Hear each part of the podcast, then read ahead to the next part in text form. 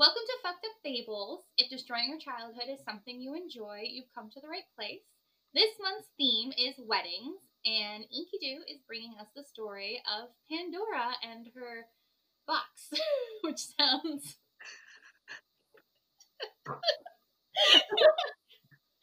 Sorry. I went like teenage there. We're we're we're eleven year old boys. It's fine. so, actually, I don't know this. What on earth does this have to do with a wedding? yes. So, realizing that our theme was weddings, I figured this was kind of appropriate because most people are probably like you and don't know much beyond Pandora had a box that she opened up and unleashed all of like the bad things in the world. And the story is like way more involved than that. So it just kind of slotted perfectly. So I do have a content warning for this episode, and it is um, so this episode includes torture, mutilation, and forced marriage. But I'm also going to label it as non-consensual relations because one of the people is unable to consent, and the other one consents under duress. So it's like you'll understand when we get there. it sounds. Wait are you telling me that this is our second episode of 2021 and there's zero cannibalism? Zero cannibalism. Oh my gosh, it's a theme! and we did it! We did it! And Hera is not in any way in this episode either. So the Hera counter can retire. Greek mythology with no Hera. It's gonna be, uh, you know, I'm impressed. we, should, we should have a celebratory cake in a couple months if we keep up this no cannibalism theme. Oh wait, no, my story in March is gonna ruin that. Um, so before March, if we keep up this non-cannibalism theme, uh, we should have a cake and go to a baker and ask them to put congrats on not uh, being cannibals or something. I'm a professional literally write this on a cake. I love it. Also, maybe we need to celebrate in March because my story in March technically also has cannibalism. Oh man. We're going so strong. We're already there. We're doing so well, and then cannibalism. We can't stay away. It's just too good. you know, it's it's really hard to find stories that don't involve cannibalism. Just saying. Uh, All right. True. That is very true. It is. It's crazy. It's like I try to find stories from Greek mythology that don't involve incest, and this is like maybe one of like the next six that don't involve incest. It was a long, messed up lineage. oh, alrighty. So back to Pandora. so for the story of Pandora, we're gonna start before Pandora. We kind of like have to set the stage. So we're going to go way back in time to the time of the Titans. So for those who don't know, the Titans are kind of like the group of people who preceded the gods. Um, and mixed in with the Titans are the primordial beings, such as like Nyx, who is the night sky, Chaos, um, Nyx's children, Death, Sleep. Like they're all kind of like primordial beings. Anyways, so we are going to focus specifically on the Titan Prometheus, which a lot of people probably know. So Prometheus actually means forethinker in Greek, and he was considered a very intelligent Titan. However, he was a trickster and he had control over fire, so he's very similar to the Norse god Loki, who is the god of fire and mischief. And so, because of this, he is considered a master crafter. So Prometheus is the son of Iapetus and Clymene, and he has three brothers Atlas, Epimetheus, and Menodius. I should have looked up how to say some of these names, but I definitely did not. so the four Titans are considered to be the ancestors of humanity in Greek mythology, and so each one plays a part in creating the worst qualities that humanity has to offer. Not the good, these are the worst. so, yeah, our ancestors were a bunch of dicks. So, so Prometheus is sly and clever, which represents crafty scheming. Um, Epimetheus is inept and dumb as a fucking doornail. So he um, represents foolishness and stupidity. Um, Atlas is strong and powerful and able to carry the weight of the world on his shoulders, which represents daring to the point of excess. And then lastly, we have Menodius, who is considered to be an arrogant titan, and he actually represents violence in humanity. So, Atlas, obviously, I talked about briefly in Hercules. So, just a quick recap. Um, he, was, he was cursed by Zeus to hold up the sky because he sided with the Titans during the war with the gods. So, essentially what happened is the gods rose up to fight the titans and take over control of the world and things didn't go so well for the titans. Um, so atlas's brother well i guess all their brothers. So uh, menodius also sided with the titans that's pretty much all that's really known about him i mean he was sent to tartarus specifically i believe he would have been sent to erebus which is where the like evil beings and primordial beings and stuff live um, in the underworld. And They're like never allowed to come back up. So then, with those two gone, we just have Prometheus and Epimetheus, and they both survive and are allowed to live on Earth because they actually sided with the gods during the war, not the Titans. So, although they sided with the gods, Prometheus kind of didn't really care for the gods, and he wanted to make something of note for himself to like make himself ow just hit my desk, make himself eh, like important. So he created from some clay humankind. So Prometheus is the like forefather, if you will.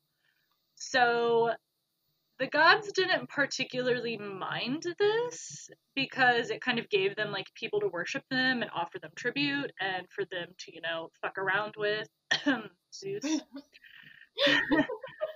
but they didn't want to share their knowledge with these like dumb beings. So they didn't want anything that they knew how to do be given to them. Why? I don't know. They're greedy bastards. What can you do? So Prometheus didn't feel like that was cool. Like he believed that knowledge should be shared between everybody. It shouldn't just be like hoarded. So when he looked upon his creations and saw that they were cold and hungry and scared of the dark, he decided to try and fix their problems by giving them fire. So a lot of people know Prometheus one who made fire. Um, Zeus did not like this, so one night when Prometheus snuck out to the humans, he brings them the gift of fire. So we got the gift of fire. And Zeus, upon seeing this, is absolutely outraged. He cannot believe that this Titan double crossed him. He won't stand for it. So he orders that Prometheus be brought to him for punishment. So, as his punishment, Prometheus is taken to a mountain and they chain him up to this giant boulder. And then he summons an eagle that comes, and the eagle's task each day is to come and peck away at Prometheus until it can reach his liver and then eat it. Rude. Every day, when the eagle leaves, Prometheus's liver will replenish and his skin will come back, and then the next morning the eagle comes. And this is his punishment for eternity. Wonderful. Yeah. That's creative. You've got to give him credit. Yeah. That's well, you know, the, the Titans were immortal. Like, you couldn't kill them, so this is, you know, how they punish them. So, if you remember back to my Hercules episode, Hercules actually kills this eagle and frees Prometheus during his 12 labors to become a god. So that's kind of where that little overlap. He encounters two titans. Imagine that shit. um, so before Hercules appears, so Prometheus is still chained up dealing with this eagle bullshit. Um, his last remaining brother, Epimetheus, comes to pay him a visit. Now, Whereas Prometheus means forethinker, Epimetheus means afterthought, so he is considered to be the opposite of Prometheus, which is why he's dumb as fuck and ignorant. So Epimetheus was actually given a task by the gods to give all living creatures a positive trait. So he went around to all of the animals and whatnot and like bestowed a gift on them. But then when he came to newly created mankind, he didn't have any gifts to give, which is why he's afterthought. Whoop. Yes, humans. He's not so You good. know what? We're probably better off without his gift anyway. Uh, I don't know.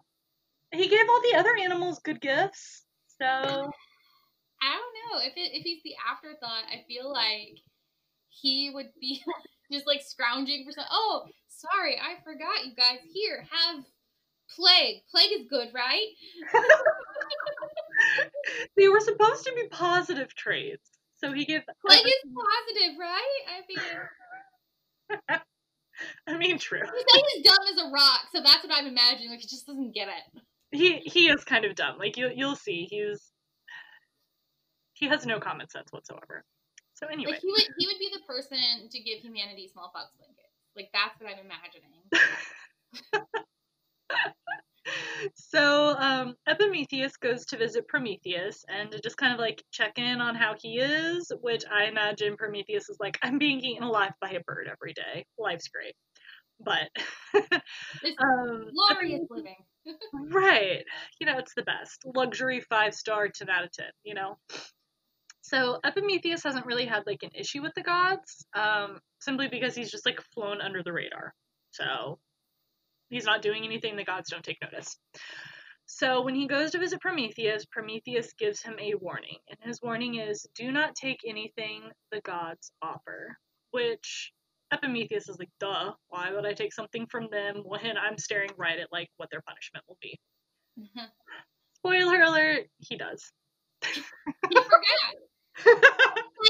Don't take anything from the gods except this one thing that he decided to take because I mean I'm sure it's fine, right? This one Right, that's his whole thought process. right? So after this like conversation with Prometheus, he kind of retreats back to his little home in the woods and just li- continues to live out this lonely life. So, because Zeus is just like his sister wife Hera, he has to have his eyes on everything at all times. So he sees Epimetheus talking to Prometheus, and he does not like this. So he decides that Epimetheus needs to be punished as well because he feels that there's like some sort of scheming going on. Um, so he decides that for this punishment, he's going to have his son Hephaestus um, create a being. So the Did you say create a bean? a being, a being, Like being. now we're in Jack and the Beanstalk territory. Yeah, he's gonna make a giant bean, and from this bean, yeah, no. so he so we can make a person. and he creates a beautiful woman that is said to rival that of the looks of any goddess. Because um, Prometheus created man, Hephaestus creates woman. So just clarifying that. Ah, got it. Yeah, she's the first woman. So Zeus, pleased with this work, asks for the other gods to grant her some gifts. So kind of like everyone gives her like a gift or five. Um, so I'm just going to cover like a handful that are kind of pertinent to this. So Athena teaches the woman how to weave and embroider because for those who don't know, Athena is considered a master weaver. Um, Aphrodite gives her grace unending and what is literally described as cruel longing. And I tried so hard to look up exactly what cruel longing meant, and I I couldn't figure out Cruel how longing? to yeah how to explain what cruel longing. Wouldn't it be like forever wanting something that you could never have? I guess I don't know. Like I tried so hard to look up what they meant by cruel longing, and I just could That's not. a gift. Yeah, that was her grace unending and cruel longing were Aphrodite's gifts to her. Well, it's Aphrodite. I bet it's like longing after, like unrequited love, right? Like longing after a guy. I have no idea. Just said cruel longing. I don't know. Again, I tried really hard to figure it out. I just couldn't. So, anyways, um, so Hermes gives her the gift of speech and lying. Is Yeah. everything like a good and a bad? No, no, you'll see. and he is also the one who gives her a name, and her name is Pandora. So, um, Athena and a couple other of groups um, get together to clothe her. And these other groups are the Charities, the Horae, and Persuasion. And together they come up with this beautiful gown that was as dark as night, and then they crown her in this beautiful veil and cover her in jewels. Um, so I threw a lot of names out there, so we're just gonna kind of take a small little break to explain some of these because the gods I'm sure are pretty familiar, but like some of these other ones I don't think most people are gonna know. So the charities are also known as the graces, and they represent beauty, charm, and fertility. So they are a three goddess, a triple goddess, and they are the daughters of Zeus. Um, they're not really super important, but I did want to point out two things. One, they are not the same thing as the muses. Muses are an entirely different thing. And two, there is a charity named Talia, and that is also the name of a muse, but they are not the same person. so I just want to clarify that. It's a common god name. It's fine. exactly. Um, so another one that I said were the Horae. So the Horae were the goddesses of the seasons, and they're also a triple goddess. Now, I'm sure someone is out there wondering. I just said they're the goddesses of the seasons, which means there should be four of them. There's only three. So the reason that there are only three goddesses of the seasons is because winter is actually controlled by Persephone when she travels to the underworld to live with Hades each year. And so. contrary to Lore Olympus, it's not a love match. I may eventually cover that one. I don't know. We'll see. We'll see. Just saying. I almost did it for this one, but I thought this was a much better wedding story. um, so then, yeah. So then the last goddess that I mentioned is Persuasion or Peitho and she is exactly what her name is, and she is the Greek goddess personification of persuasion, both sexual and political. So all forms of persuasion are hers. Well, and so this is important because she is the right hand man, if you will, of Aphrodite. So she is like always, you know, that person that stands like one step behind Aphrodite. So she's there for the whole Trojan War that goes on, all of that, and she is actually said to be part of the reason why the events happen that lead to the Trojan War. Yes. Well. so she's not to be trifled with, just saying. Let me finish my drink real quick.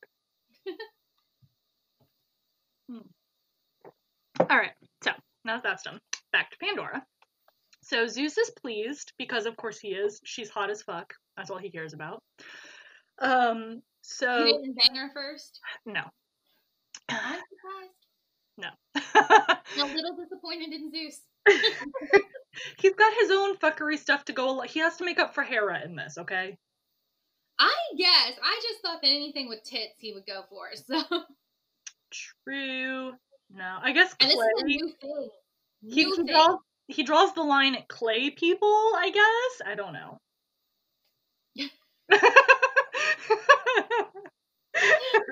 I guess you gotta have that line somewhere. you know, I just say I don't know.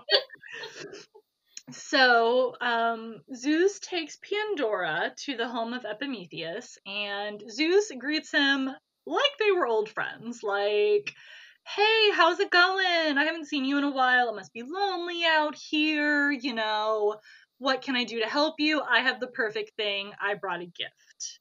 So that's when he pulls up Pandora and presents her to Epimetheus. And he's like, Look, I brought you a beautiful wife. Now you won't be so lonely. And this presents Epimetheus with a choice decline the gift and bring the wrath of Zeus upon himself, or accept her and all the possible scheming that the gods have in store by this offer, and you'll never guess what Epimetheus chooses. Cheese. so he decides that taking Pandora as his wife would be the better option and decides to agree to this marriage. Isn't that a gift from the gods? It is a gift from the gods. Dum dum. So Pandora is happy and excited and probably a little bit nervous. Reminder, she is only like five minutes old. Okay, this is why I said she can't consent to this marriage. She's five. She has no old. idea what's going on. and so she's being forced to marry this Titan, but like he seems pretty nice and he's not like ugly, I suppose. But this is all just a big scheme, right? Like, and like this was her entire purpose. She was made to marry this Titan. Like that was the only reason she was created was to function. Pandora. So, before Zeus leaves, he takes Pandora aside and says, "I have a gift just for you because all brides get a gift on their wedding day." And he hands her a pithos jar with a lid on it and tells her that under no circumstances should she open it. What a dumb gift. And then with Here's that a present that's all wrapped up for you, but you can never open it. Just look at it. right. it. So then with that message, he disappears and leaves them alone. Now, for those who don't know what a pithos jar is, so the best way I can describe it is in the Disney Hercules movie when they do the crazy montage for Zero to Hero. And they show him like on the urns that they have.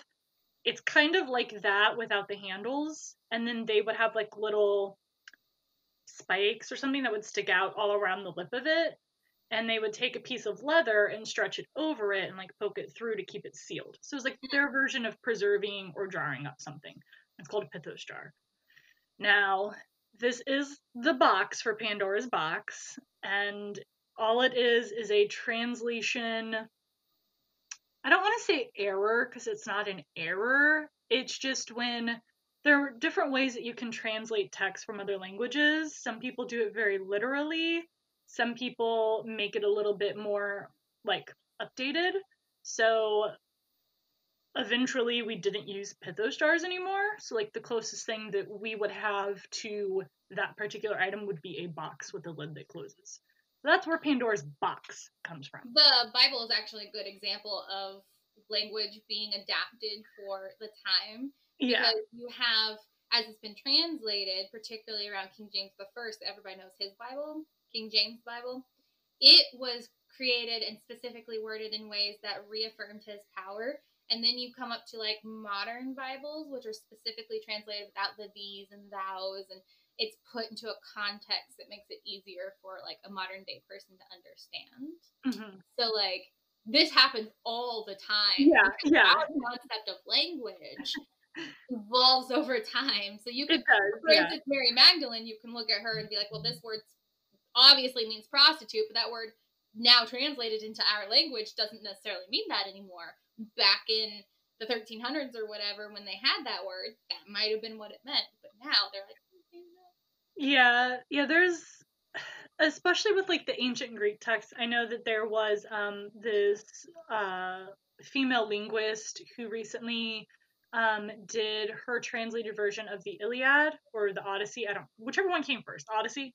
Fuck, I, don't know. I should know this, and I don't. so, anyways, like there are several that are like the official versions, like the ones that everyone uses of the translated text. But she kind of came under a lot of hate from the white male community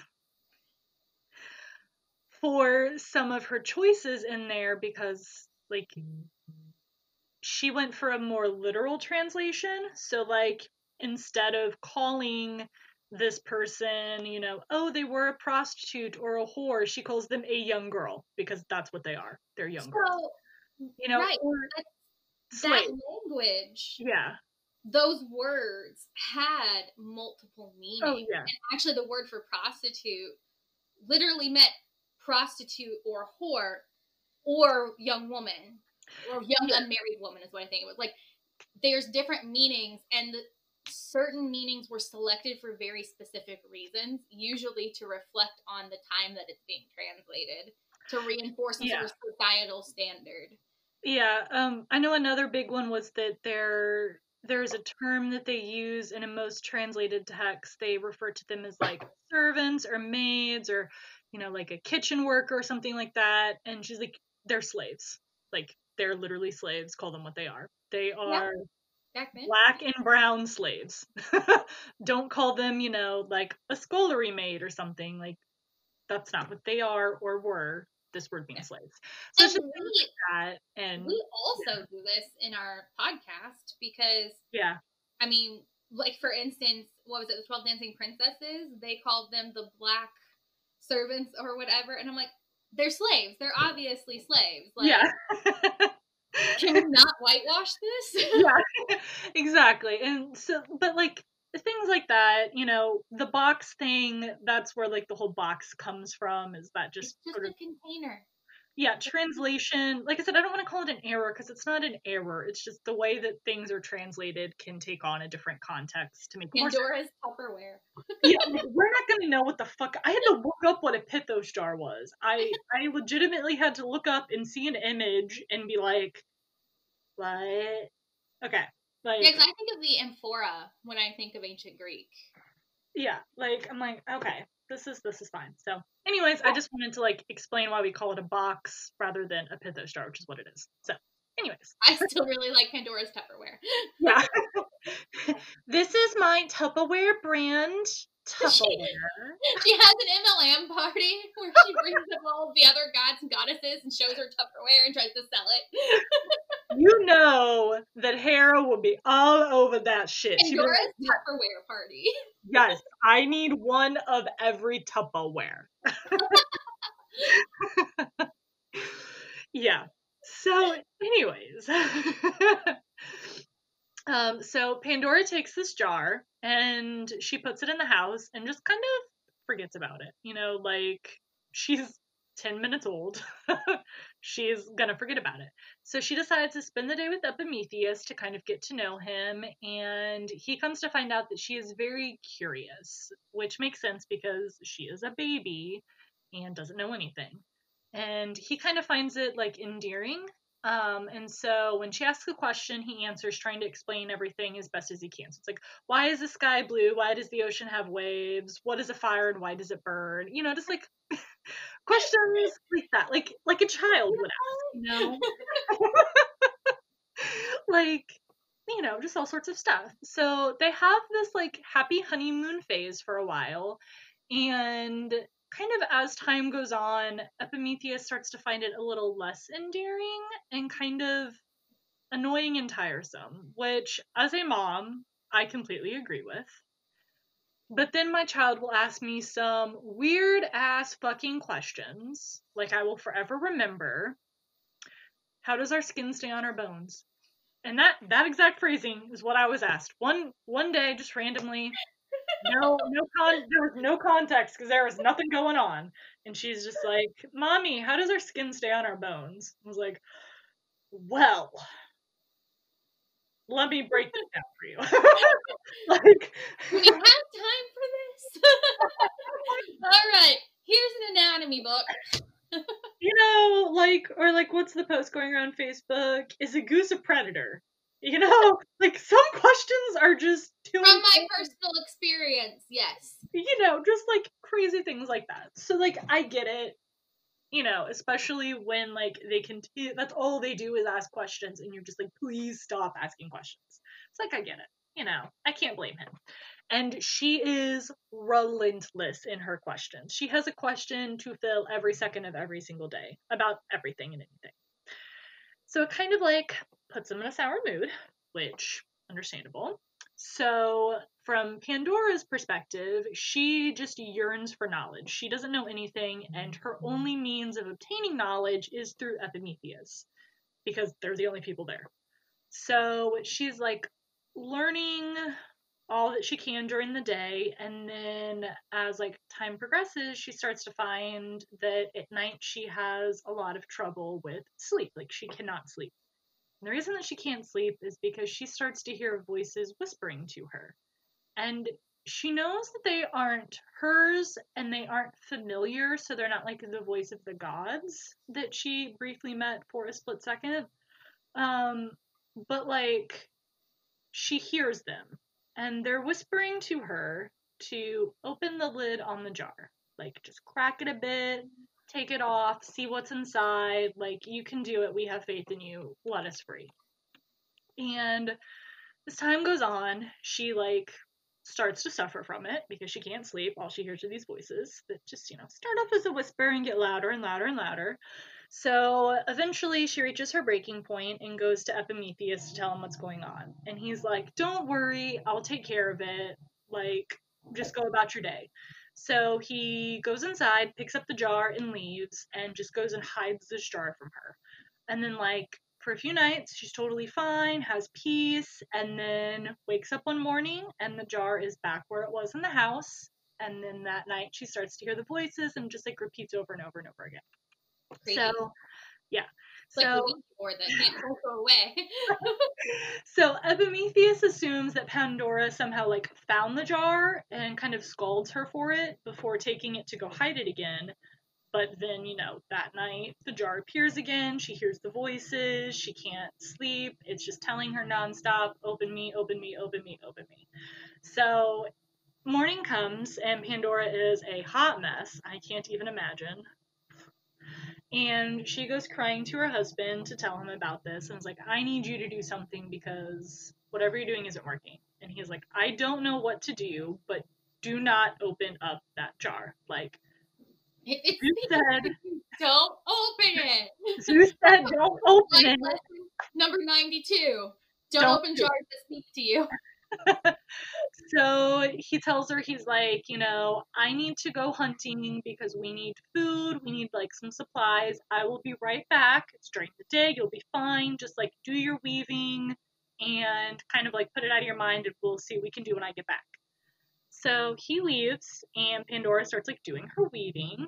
And all of a sudden, during the day, she starts to hear the voices again. So they start whispering to her, tempting her to open up this jar and this is the first time it's ever happened during the day. And like no matter what she does she can't focus on anything but these voices telling her to open up the jar. So they're just telling her you know open us up take a peek see what we could be look inside. And she starts to think that you know zeus obviously gave it to her and he wouldn't just give her an empty jar. So like there has to be something inside of this jar and so her resolve starts to break, and her curiosity overrides everything else, and she just has to know what is inside this jar. She has to know. So she goes and takes the jar and takes it outside. Smart move, kind of. I also would not open up a jar from the gods in my own house. Just. Speaking to you. and so when it's outside, she decides to just, you know, peek a little bit, lift it up, peek, and opens up the lid. And then all of a sudden, these like spirits just rush out of the jar. And the moment she sees that, she's like, whoop, nope, closes it, right? But the damage is already done, and these spirits are not good by any They are evil. And all of the evil has just escaped this jar and starts to taunt Pandora, like, haha, you're a fool, sucks to be you and then they fly off to corrupt mankind with their evil. Yay! Welcome back to the host. right, right. So Pandora agrees because she now has the knowledge that she has doomed her own kind. Um, and it kind of like weighs heavily on her. Like I would also be emotionally compromised. Yeah. And so like she's sitting there crying, this jar is there, and then she starts to hear this other voice and it's this calming, warm voice, and it tells her, you know, don't fear, you know, my name is Hope, and I will remain as a light for mankind.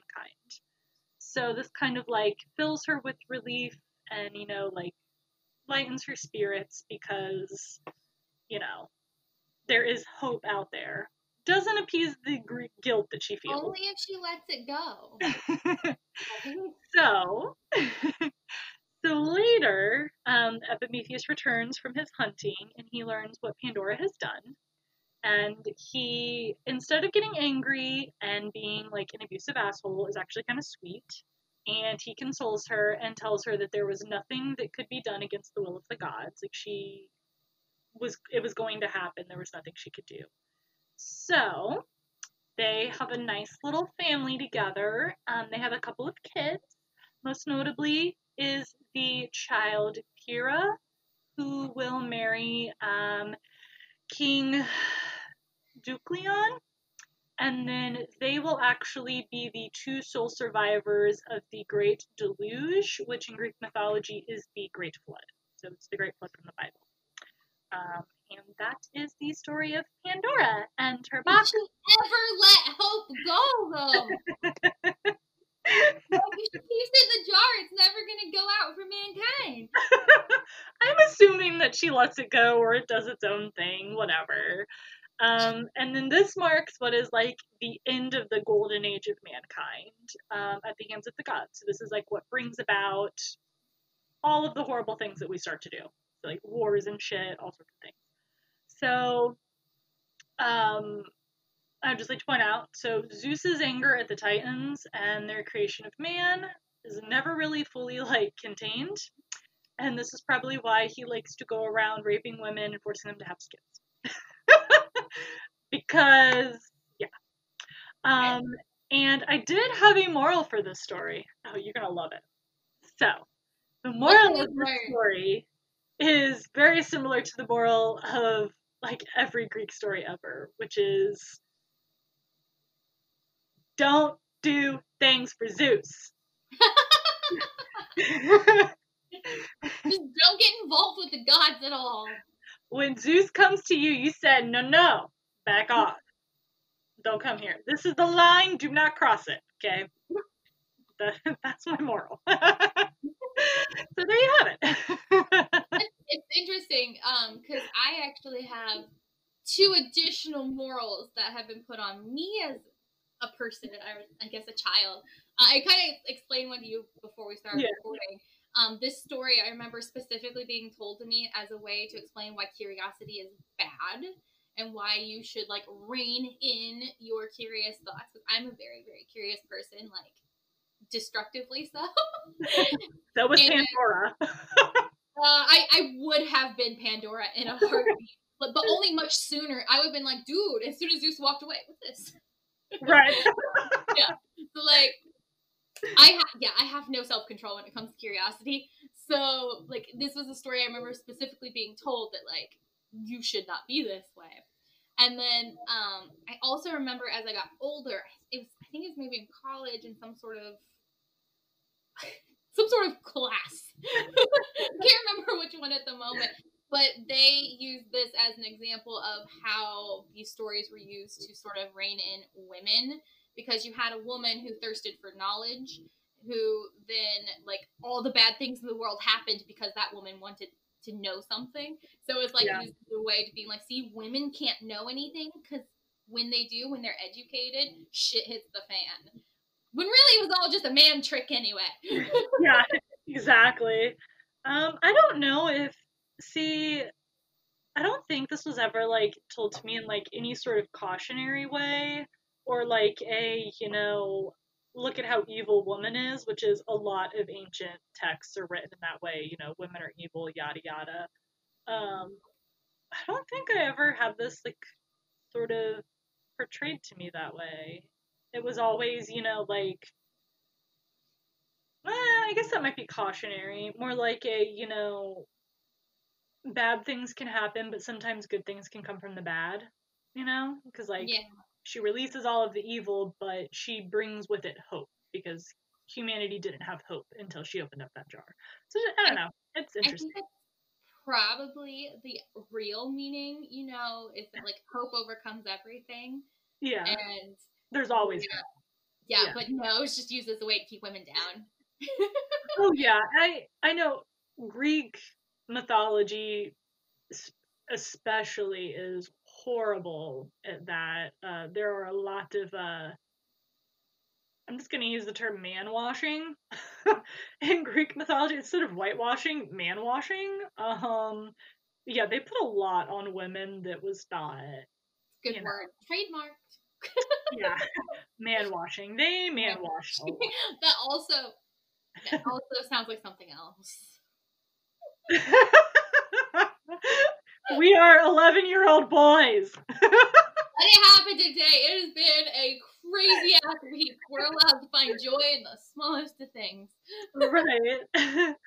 So, um, yeah, this is the start of my mythology spree. Um, I don't think I have any non mythology story planned until like April.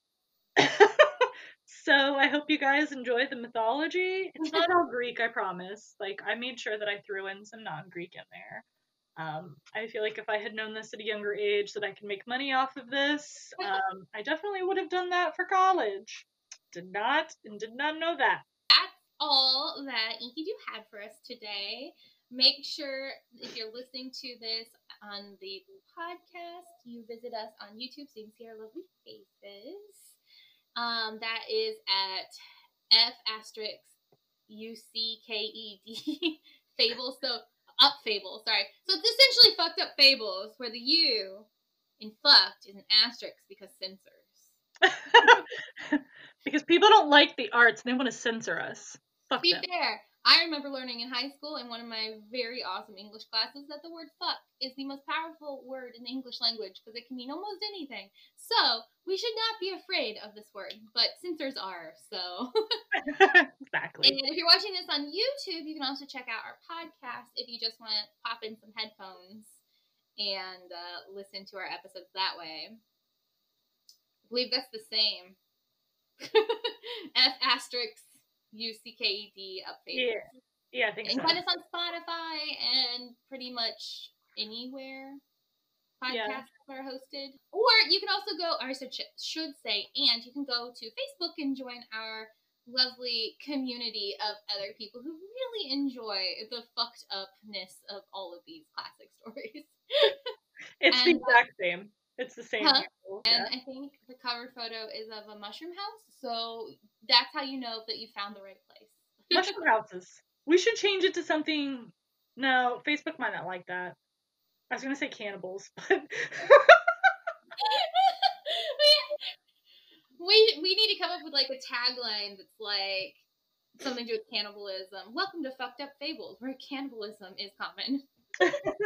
I feel like we need to do a cannibalism month, like just a whole month dedicated to stories around it. It's become a thing now. But if we did a cannibalism month, it won't be any different than our other months. Maybe we should do a whole month where we purposely don't do cannibalism. It's gonna be hard. I don't know. We might manage this month with having no cannibalism. I don't know. Uh, I don't know what my next episode's going to be, and I don't know if I'm next week or not, or if Vi is going to be able to make it back. She's getting married in like, No, by by's the weekend after. it's, So, so we, is we have next week, which will be either you or me. It's up to I guess us which one we want to go with. And I guess if you do this month, I can do. Can you see this? I literally just opened this up to the Hare's Bride. Guess I found my next story. and then I can do the the extra one in February that we'll have. And then March is just gonna be a hot fucking mess. I've already picked out my liquor. Oh shit, I have to do that, don't I? I just drink wine. Man, I'm telling Maybe you. Maybe go sober until then. No, because remember I said that I have to be drinking in order to research and write my paper. Otherwise, Lord Dionysus would not approve. I'm thinking about winging it, like reading the story before and then having the story in front of me and going through it and just being seeing what my fucked up mind I say. feel like we have to do shots before we even like first thing when we start. Just we all take a shot. Cannibalism shots. Every time we mention cannibalism, take a shot. Right, I was saying both of our stories do involve cannibalism in March, so I guess we got to see if Vi's doing cannibalism in March. Yeah. Would it be a fucked up story if it didn't have cannibalism? Well, then this whole month would be shot. Uh, Your next episode, your next one might have cannibalism. It might. Suspense. I'm holding all, all of us in suspense, including myself. Yeah, I don't. I don't have cannibalism next month. I definitely have necrophilia next month. Ooh, good one. All right. I think that's all that we have. Before this goes too far off the rails. Bye. Bye.